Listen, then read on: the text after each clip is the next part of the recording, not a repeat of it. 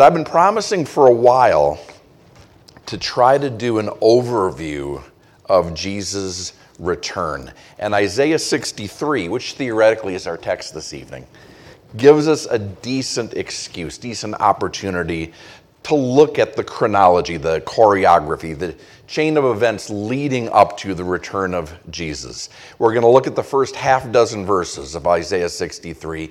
Um, we've been studying Isaiah 63 for, or Isaiah, I should say, for about a year now.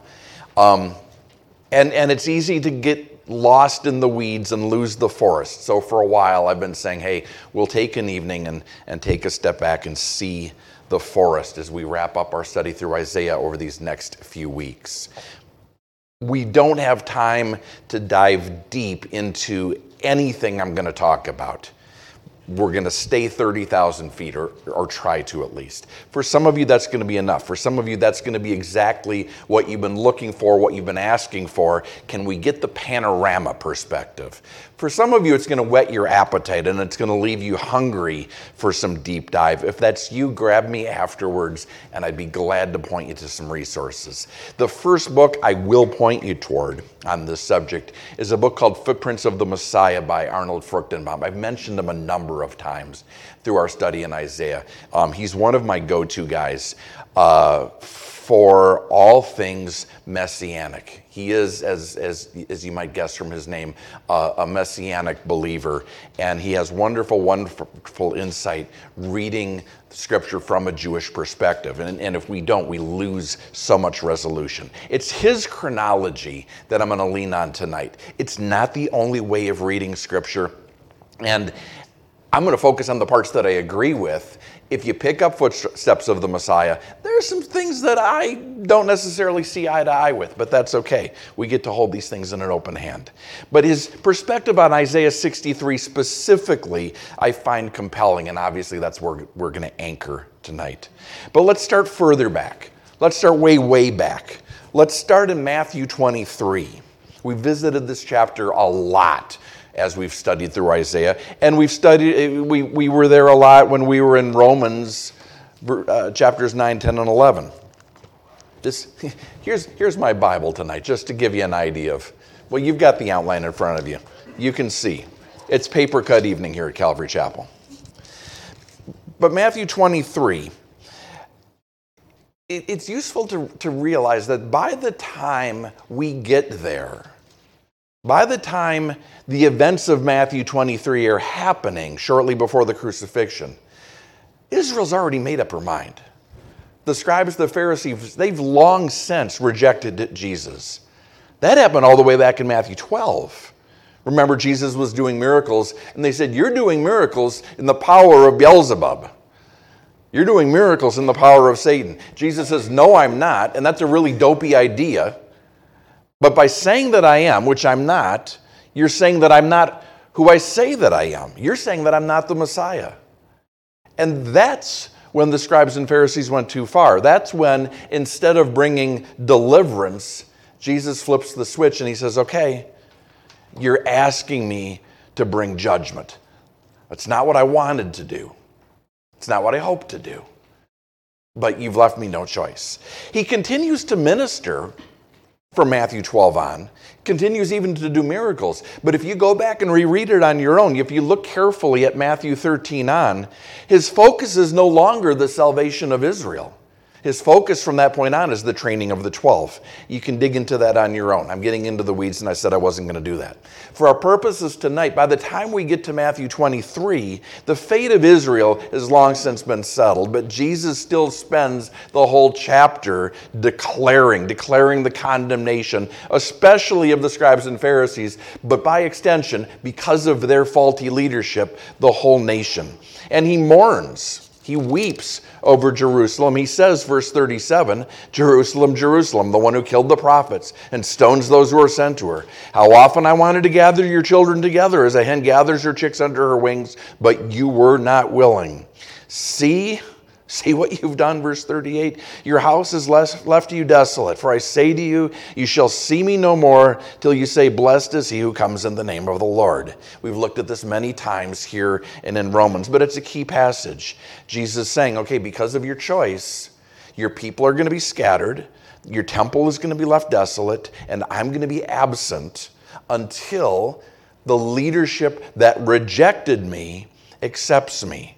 Not the same people, obviously, but instill the leadership of Israel acting on behalf of the nation who said, I'm not the Messiah, change their minds, repent of their choice, and confess that I am the Messiah and ask me to return. It's the same thing that we read in Hosea, even more succinctly. By the way, a thousand and one different verses tonight you know how you're going to do this best. If you want to flip and, and, and, and put eyes on it, that's what I tend to do because I'm a visual learner. So if flipping pages is, is going to help you, do that. If you're more of an auditory processor and flipping pages is just going to get in the way, don't feel compelled to turn to a page just because I'm going to read from it. Um, that's why the outline, that's why the verse references are there. If, if you want to just listen and then go back and put eyes on it and, and put notes next to it on your own, do, do what works for you. Like I said, it's a crazy kind of an evening. Hosea 5.15, the end of Hosea uh, chapter 5. I will return again to my place. We read the words of Jesus spoken prophetically through Hosea. I will return again to my place till they acknowledge their offense. Then they will seek my face. In their affliction, they will earnestly seek me. So far, this is well traveled ground, right? But a useful starting place, to, especially for some who might be joining us in progress. From that point, what happens? From that point, God hits pause on his dealings with Israel. Remember the prophecy that Gabriel gave Daniel in Daniel chapter 9? Daniel's lamenting, okay, is this the end of Israel as, as, as he was there in Babylon, there in exile? Gabriel came to encourage him and said, No, this isn't going to be the end of, of Israel. The exile is going to end. Israel is not done. God's not done with Israel. Israel's history will continue. In fact, Gabriel puts numbers to it. He says, From the time that the command is given to rebuild the walls, there'll be 483 years of history that you can look forward to. He takes it down to the day. But then at the end of that, Messiah, when, when Messiah is cut off, there's going to be another seven years, but not right away. This is the 70 weeks of Daniel prophecy. 69 weeks of years, 69 times 7, 483 years that are going to happen from 445 BC until 32 AD or so, correcting for the 360 day Babylonian calendar and leap days and, and, and so forth that takes us to the day of Jesus' crucifixion. At that point, Daniel told us, Gabriel told us through Daniel, God will hit pause on his dealings with Israel and the church age will begin. And that church age has continued for the last 2,000 years with God's dealings with Israel largely on hold. I say largely because Israel has still been preserved and protected and even regathered as a nation, none of which would be possible if God were not keenly interested in Israel having a future. Israel would not exist as a nation if God's hand were not upon them. But the consequence of Israel's rejection of her Messiah also weighs heavily upon them. So, fast forward the tape. Fast forward the tape even from where we are this evening. Fast forward the tape until sometime after the church age has ended, sometime after the rapture. Minutes after, days after, weeks, months, we don't know. We believe in a pre tribulation rapture, but we don't know how pre pre is. But sometime after the end of the church age, the final seven years of Israel's history, the final seven years spoken of by Gabriel to Daniel in Daniel 9, begins. And we read a lot about those seven years, don't we? Places like Jeremiah 30. I'm going to flip, you can join me or not. Jeremiah 30 not one of the passages that we go to most commonly to read about the tribulation, but I'm going there for a particular reason. Jeremiah 30, verse 4 These are the words that the Lord spoke concerning Israel and Judah. Thus says the Lord, We've heard a voice of trembling, of fear, and not of peace. Ask now and see whether a man is ever in labor with child So why do I see every man with his hands on his loins like a woman in labor, and all faces turn pale? Alas, for that day is great, so that none is like it, and it is the time of Jacob's trouble, but he shall be saved out of it. I went to Jeremiah 30 specifically for that phrase, time of Jacob's trouble. We call it the tribulation. We call it the 70th week of Daniel. We call that seven year period by a lot of names. And, and all of those are descriptive, but Jeremiah reminds us, well, of what Gabriel told us, that Israel is uniquely in God's sights during those seven years. When the church is removed, God turns his attention back to Israel with one objective Israel's repentance. The time of Jacob's trouble, the time of laboring. We see that idiom again and again in prophetic scripture and also in the words of Jesus in the Olivet Discourse. Israel laboring to the point where they're ready to repent. The time of Jacob's trouble, the time in which that which can be shaken will be shaken and unpacking the tribulation, the 70th week of Daniel, way beyond our scope this evening. But let's hit the high point, by which I mean the low point. Halfway through the tribulation, the tribulation begins with Antichrist brokering a treaty between Israel and her enemies. He's not Antichrist yet, he's just a coming world leader. He's a politician on the rise and, and he makes his bones perhaps brokering this treaty that promises Israel seven years of protection from the nations that surround her, peace that she's never had in, in her history. Halfway through the seven years, you know this, the treaty is broken. Not just broken, Antichrist goes to the temple and demands to be worshiped. Jesus also speaks of this in Matthew 24. He calls it the abomination of desolation connecting it to Daniel chapter 9, where Gabriel used the same term. And Matthew 24, Jesus says some interesting things about this. He says, Matthew 24, verse 15, when you see the abomination of desolation, spoken of by Daniel the prophet, standing in the holy place, whoever reads, let him understand. Connect this back to, to Daniel chapter 9, in other words. Then let those who are in Judea flee to the mountains.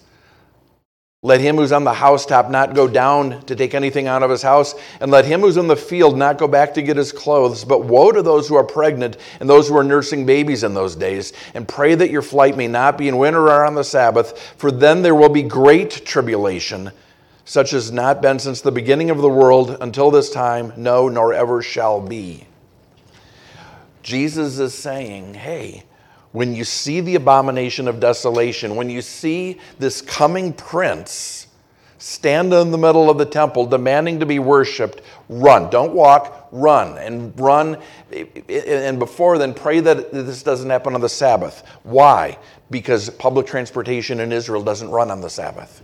Pray that it doesn't happen in winter. Why? As we're going to see, they're going to be running to the mountains. They're going to be running up dry riverbeds. You can't do that in the winter. Winter is the rainy season in Israel. And so their, their, their way of egress, their, their escape route would, wouldn't be passable. Why are they fleeing? They're fleeing because Antichrist has betrayed them. The same politician who promised, who brokered this treaty with promises to protect them, has now broken it Worse than that, he's standing in their temple mocking them. He's inviting the nations, the nations that he once promised to protect them from. He's inviting the nations to persecute them. If that weren't enough, Revelation 12 gives us another reason. Revelation 12 gives us another reason that Israel, at this point, halfway through the seven years, should be afraid, should be very, very afraid. Satan comes to earth. It's interesting the number of believers who are convinced that Satan comes to earth and immediately possesses, demonically possesses Antichrist. I think that's possible. I don't know that I can prove that from Scripture. I think that was popularized by some fiction writers back in the 90s. I'm not saying it doesn't happen that way. I'm, I'm saying that's a little bit of conjecture. What we know for sure Revelation 12 is that Satan comes hating the Jews as much as he ever has, which is a lot. Verse 13, when the dragon, that's Satan, saw that he'd been cast to earth, he persecuted the woman who gave birth to the male child. The woman is Israel, the child is Jesus. But the woman was given two wings of a great eagle that she might fly into the wilderness to her place where she is nourished for a time and times and half a time. A time is a year, times is two years, half a time is half a year for the second three and a half years of the tribulation. At least some of Israel makes their way out of Jerusalem, out of Israel altogether, to a place in the wilderness that God has prepared for them. Excuse me. Not all of Israel heeds Jesus' warning. Some of Israel flees, a lot of Israel remains, and a lot of those who remain perish. Zechariah 13. There are band aids available after the service. Zechariah 13, um, verse 8 It shall come to pass in all the land, says the Lord, that two thirds in it shall be cut off and die. Between the machinations, the persecution of Antichrist and Satan, whether they're spiritually joined together or working in separately but in concert, two thirds, two thirds of the world's Jewish population is slaughtered. Hitler only managed a third. Two thirds. It's staggering.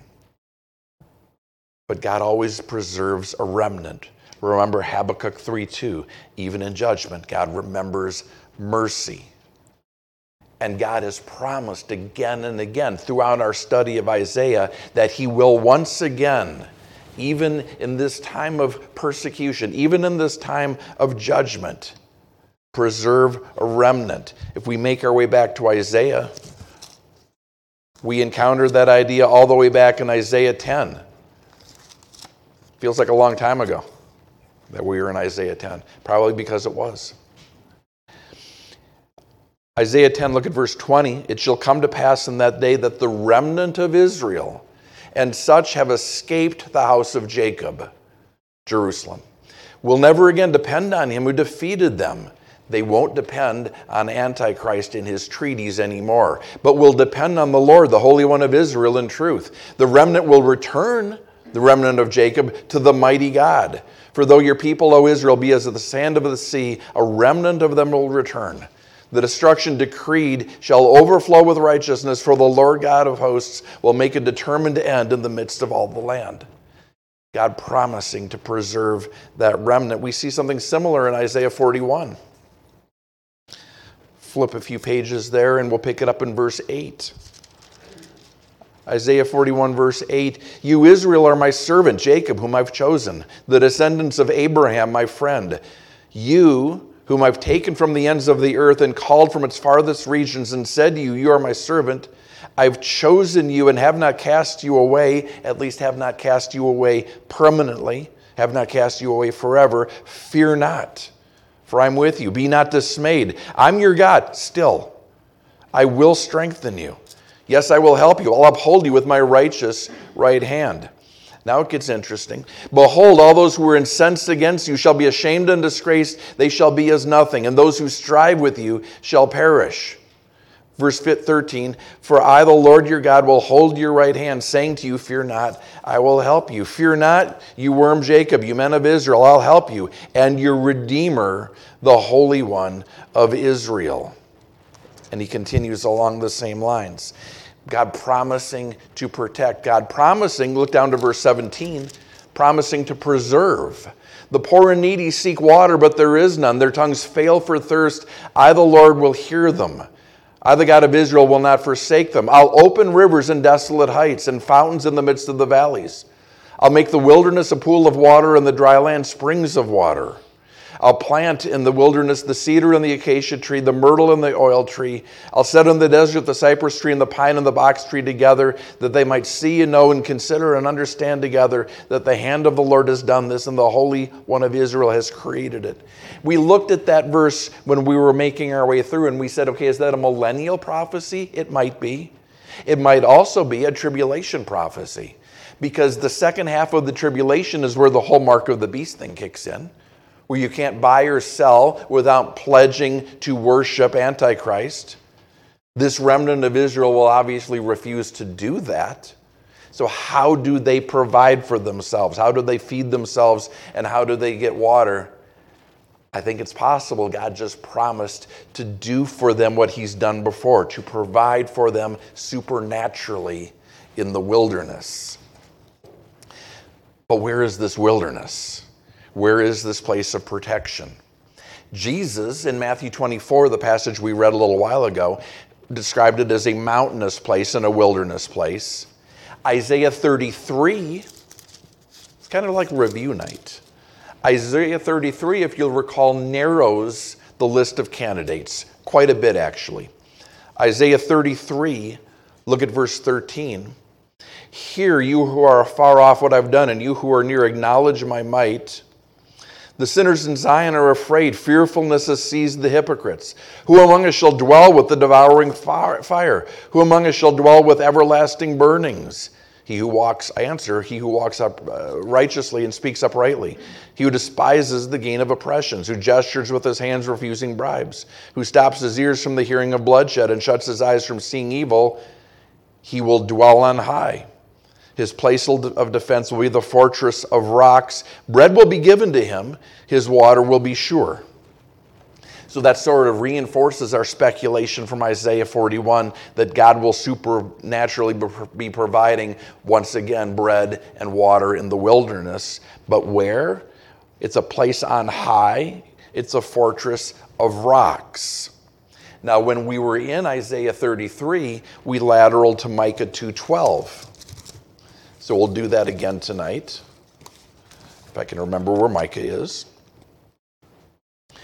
And in Micah 2:12, we read, I'll surely assemble all of you, O Jacob. I'll surely gather the remnant of Israel. I'll put them together like sheep of the fold, like a flock in the middle of their pasture. If, if, you're, if you're flipping around, we're going to come back to Micah 2.12 before we're done. But I think that we just pin down the exact location. Because the rock city of Petra, known in the Bible as Bozrah, Bozrah literally means sheepfold. And if you've ever seen pictures, or some of you might have even been there, the only way into Petra is through a mile long passage that is canyon high and, and only two or three people wide. You can only walk in or go in by horseback, or maybe if you have a little beep zip bang Vespa. But other than that, you can't take trucks, buses, tanks. It's a great, naturally defended location. What about Antichrist? I thought at this point, Antichrist was exerting his power, had consolidated the nations into a one world government, and was basically flexing his authority over the whole world. Interesting. Daniel chapter 11, verse 41 specifies there's one zip code that Antichrist is not able to exert power over. We don't know exactly why, but Daniel 11:41 says that Antichrist is unable to conquer Edom, Moab, or Ammon. Collectively, we call those territories today Jordan, but Bozrah is in Edom. Bozrah, Petra is in the south of Jordan. And I think we talked about how, how Petra today has been stockpiled with all manner of Christian resources gospel resources and prophecies and prophecy resources and commentaries by Christians like us reading the Bible like we are, saying, Wow, God has prepared a place for you. This is where the remnant of Israel is going to be. We want to make sure they have the truth waiting for them when they get there. What's interesting is, is, is that technically that shouldn't be necessary. Leviticus 26, in, in, in the Hebrew scriptures, they have what they need to reach the right conclusions. All the way back in the, in the writings of Moses, Leviticus 26, verse 40 if they confess their iniquity and the iniquity of their fathers with their unrighteousness, in which they were unfaithful to me, that they have also walked contrary to me, that I've also walked contrary to them, and that I've brought them into the land of their enemies, if their uncircumcised hearts are humbled and they accept their guilt, then I'll remember my covenant with Jacob and my covenant with Isaac and my covenant with Abraham, and I will remember. I will remember the land. And he continues on. He promises forgiveness if Israel repents. He promises restoration. He promises revival if only Israel will turn from their wickedness and acknowledge their sin. What sin? That they rejected their Messiah. Excuse me. Um, when does that happen? Happens at the end of the tribulation, Patrick. Have you not been paying attention? Okay, chronologically, yeah. We know that when they repent, Jesus returns. We know that when they repent is the end of the tribulation. That's what ends the tribulation. Let me ask it a different way then. What brings them to repentance? Okay, I guess that in a sense that question isn't better. The tribulation brings them to repentance. It's the whole purpose of the tribulation. It's the time of Jacob's trouble. So let me ask, let me try again. What's the last straw? What's, what's the last shaking that finally breaks them? Answer it's the onslaught of Antichrist and his armies. Don't have time for details because we're racing the clock as it is. But over the second half of the tribulation, Antichrist gains power, demands to be worshiped, grows, if it was possible, in hatred for those who resist him, the tribulation saints and the Jews. He's driven, maybe indwelt by Satan. The persecution of the Jews grows more and more and more intense. We've said before, this might be Satan's last ditch effort to keep Jesus from returning it's twisted logic, but then again, Satan is clinically insane. So, you know, but but is is Satan thinking, okay, Jesus said that he's not coming back until Israel says, Blessed is he who comes in the name of the Lord, until Israel repents. If there's no Israel to repent, then Jesus can't come back, and Satan gets to stay God of this world. I don't know that that's how Satan is thinking. I'd like to think that I don't think much like Satan anymore but it's at least possible. It would explain, it's one, it's one way to explain this, this monomaniacal hatred of the Jewish people.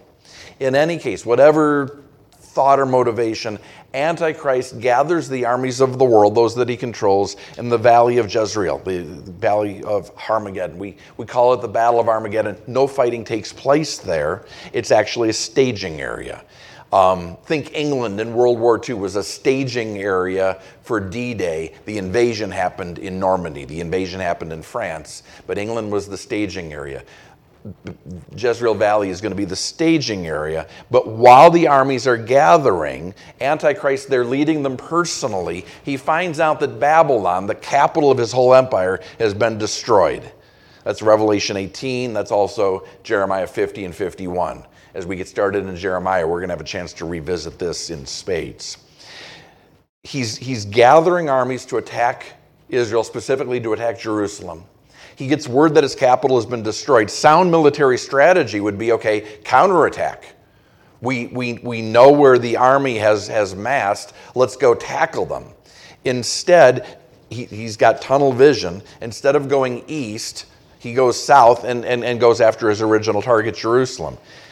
Satan's not making tactical battlefield decisions. He's, he's going all in to destroy Jerusalem and by extension to destroy the Jewish people. So he attacks Jerusalem, meets much greater resistance than he expects. Zechariah 12 talks about how God supernaturally empowers Israel to fight back. Why? God doesn't want Jerusalem destroyed. Ultimately, though, interesting, even though supernaturally empowered, Jerusalem falls. Antichrist, they, they put up more fight than the Antichrist expects, but ultimately Jerusalem falls. Why? They haven't repented yet. So the city falls. Zechariah 14, more than half of the population is immediately enslaved, at which point Antichrist's army pivots and marches on Bozrah, marches to the south of Jordan. And that's when it happens. Remember that we, we were in Hosea 5, uh, 5.15? Go back to Hosea if you're so inclined.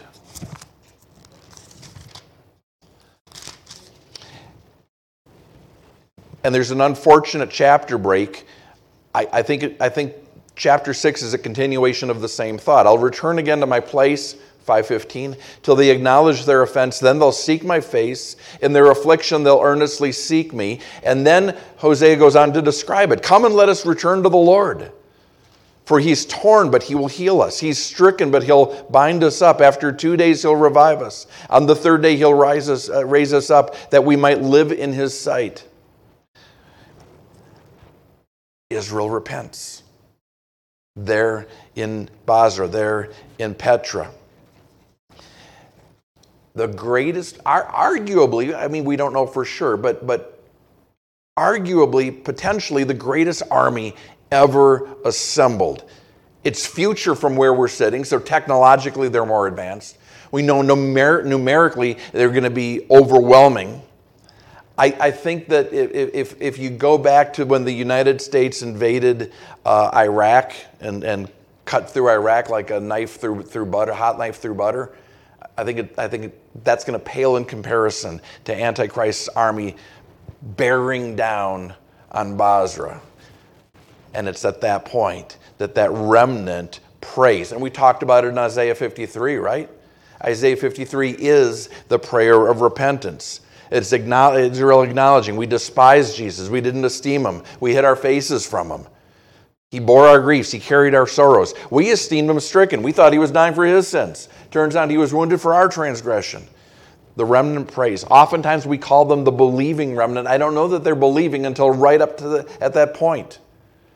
And I think at that point, they become the repentant remnant. They confess, they, they, they plead, Jesus returns. God said that was the purpose of the tribulation. And it takes all of the tribulation, all of the disasters, all of the plagues, all of the persecution, and the imminent destruction at the hand of Antichrist to bring them to the point where they're ready to say, you know what? we were very, very, very wrong. Zechariah 13 we looked at verse 8 it shall come to pass in the, uh, all the land that two thirds shall be cut off and die.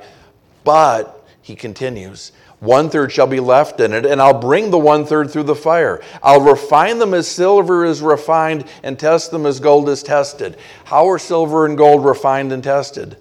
By heating them up, by heating them up to the boiling point so the impurities can be skimmed off.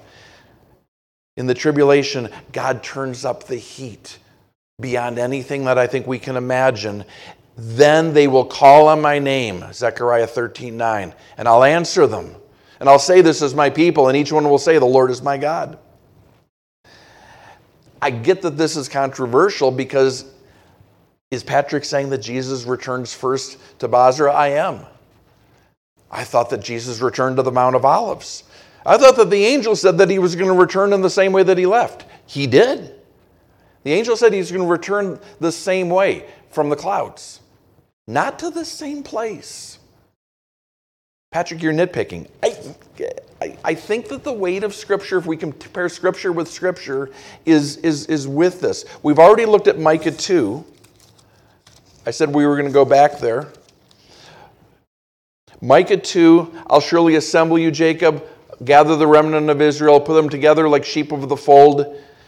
Verse 13 the one who breaks open will come up before them. They'll break out, pass through the gate, and go out by it. Their king will pass before them with the Lord at their head.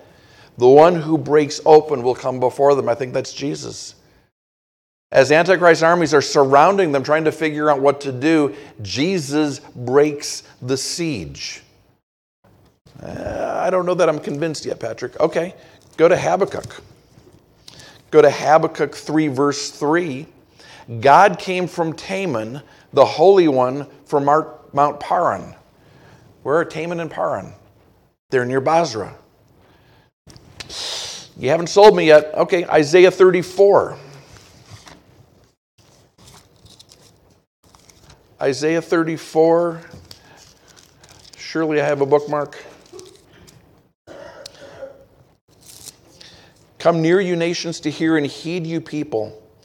Let the earth hear and all that's in it, the world and all the things that come forth from it, for the indignation of the Lord is against all nations, and his fury against all of their enemies. He's utterly destroyed them, given them over to the slaughter. Skip down to verse 5 For my sword shall be bathed in heaven, indeed it shall come down on Edom, and on the people of my curse for judgment. The sword of the Lord is filled with blood. And he continues. But of course, what clinches it you thought we were never going to get here, but I think what clinches it is Isaiah 63. Let's actually look at our text for tonight. Isaiah 63, where Isaiah asks the question Who is this who comes from Edom with dyed garments from Bozrah? Dyed can also be translated reddened or crimsoned. Who is this coming from Bozrah dressed in red. Answer this one who's glorious in his apparel, traveling in the greatness of his strength, I who speak in righteousness, mighty to save. There's only one person who can claim that title. There's only one person who can claim, I who speak in righteousness, mighty to save. There's only one who fits that description.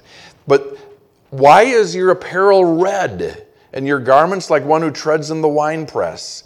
Red, the idea in the Hebrew is bright red or shining red. Remember in chapter 60?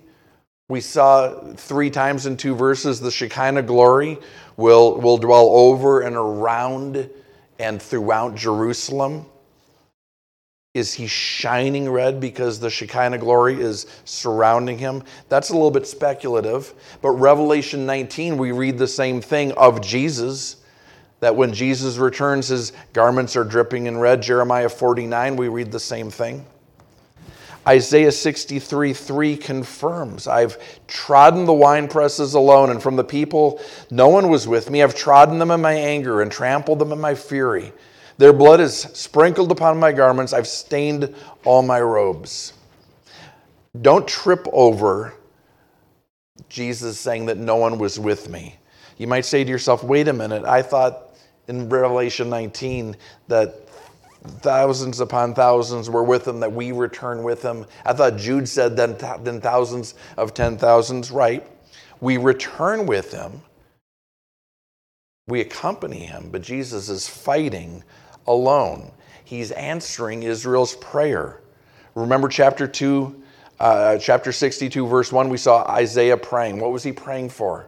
The deliverance of Israel. And remember Jesus' promise in chapter 61. What did he say? He said, The Spirit of the Lord is upon me. The Lord has anointed me to preach good tidings to the poor, to heal the brokenhearted, to proclaim liberty to the captives, the opening of the prison to those who are bound, to proclaim the acceptable year of the Lord. And then he stopped at a comma. But we see the rest of it here to proclaim the acceptable year of the Lord and the day of vengeance of our God. Jesus said, Hey, I didn't do that second part yet. But he says in, in chapter 63, the day of vengeance is in my heart. Chapter 63, verse 4. And the year of my redeemed has come. Jesus answers. Jesus delivers. Jesus does, verse 5, what no one else could, what no one else would. I looked, there was no one to help, and I wondered that there was no one to uphold. Therefore, my own arm brought salvation for me, and my own fury, it sustained me. We don't talk a lot about God's wrath, probably not as much as we should. This is one of the places in Scripture where it's on full display, where his wrath is in, is in full view. There are not many places like that. Noah, Revelation, obviously. And in fact, if we go to Revelation and we triangulate with what's happening here, we read about blood running neck deep to a horse for 200 miles. Where's two, how do you get 200 miles? Well, if you do a little bit of math, from Edom to the Jezreel Valley to Jerusalem. Jesus battling his way back through this amassed army. They didn't even make it all the way to Edom because there isn't enough room for him there. But he battles his way back from where they were laying siege in Bozrah all the way back to their staging area. And the blood runs like a river. Verse 6 I've trodden down the people in my anger, made them drunk in my fury, and brought down their strength to the earth. And from, from, from there, Isaiah doesn't address the details of what happens next. We have to piece it together from elsewhere in Scripture. The battle continues all the way to Jerusalem. Antichrist is killed. We read about that in Isaiah 14. The army is still massed at Jerusalem. Jesus defeats them brutally.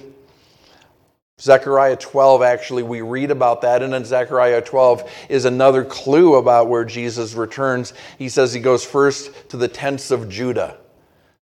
So to the outlying areas first, then to Jerusalem. You can track that down on your own. It's Zechariah 12, verses 7 to 9. Word of Jesus' return reaches Jerusalem, or the Spirit of God moves upon Jerusalem spontaneously, or both.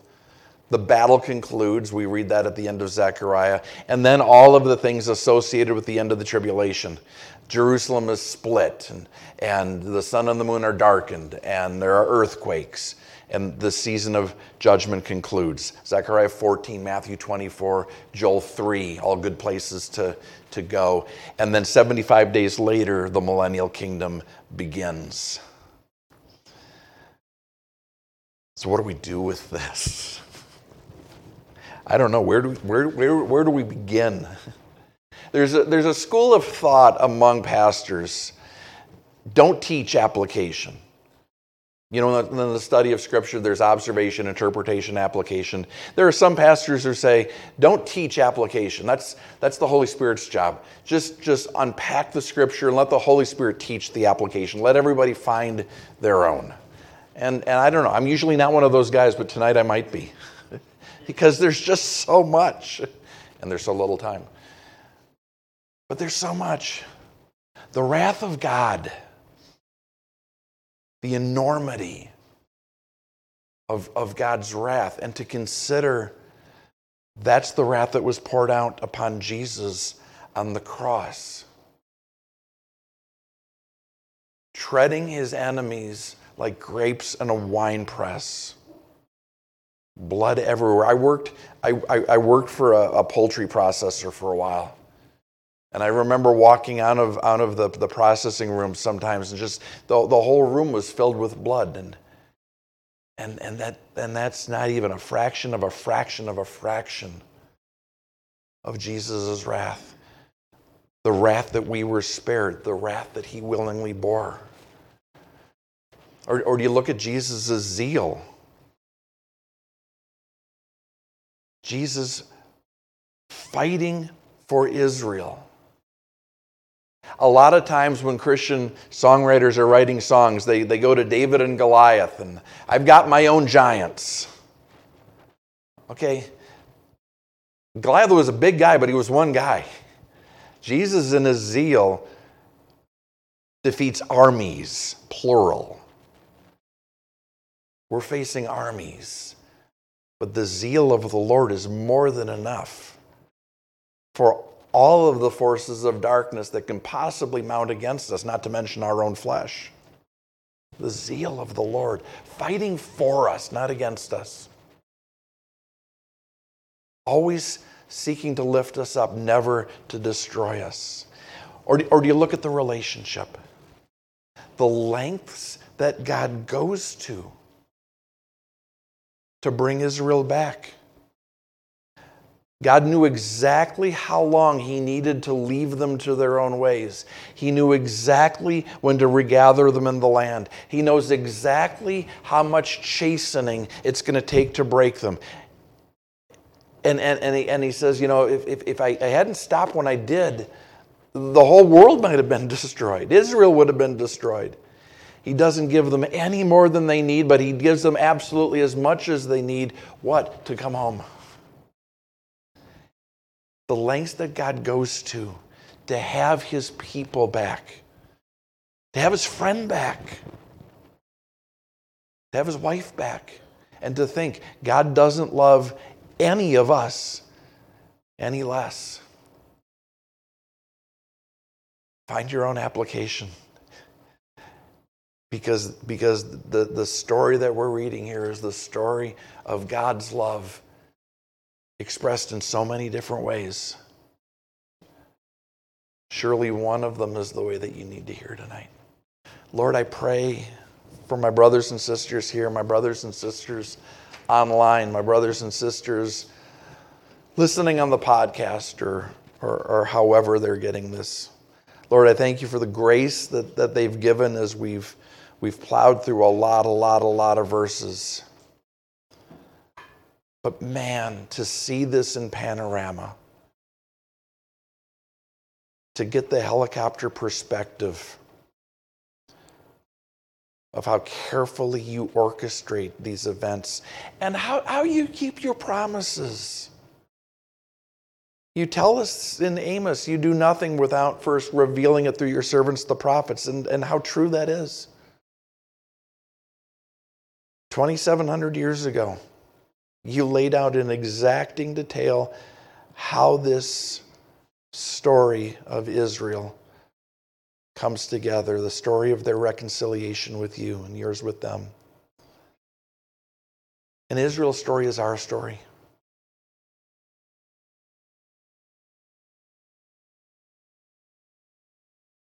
Thank you for giving us Israel that we can learn from them, glean from them, and rejoice that you've met us here and you've met us now. And, that we've gotten to avoid so much of what they'll need to endure. Thank you that you chased us and pursued us and met us with this great salvation. We rejoice in knowing you.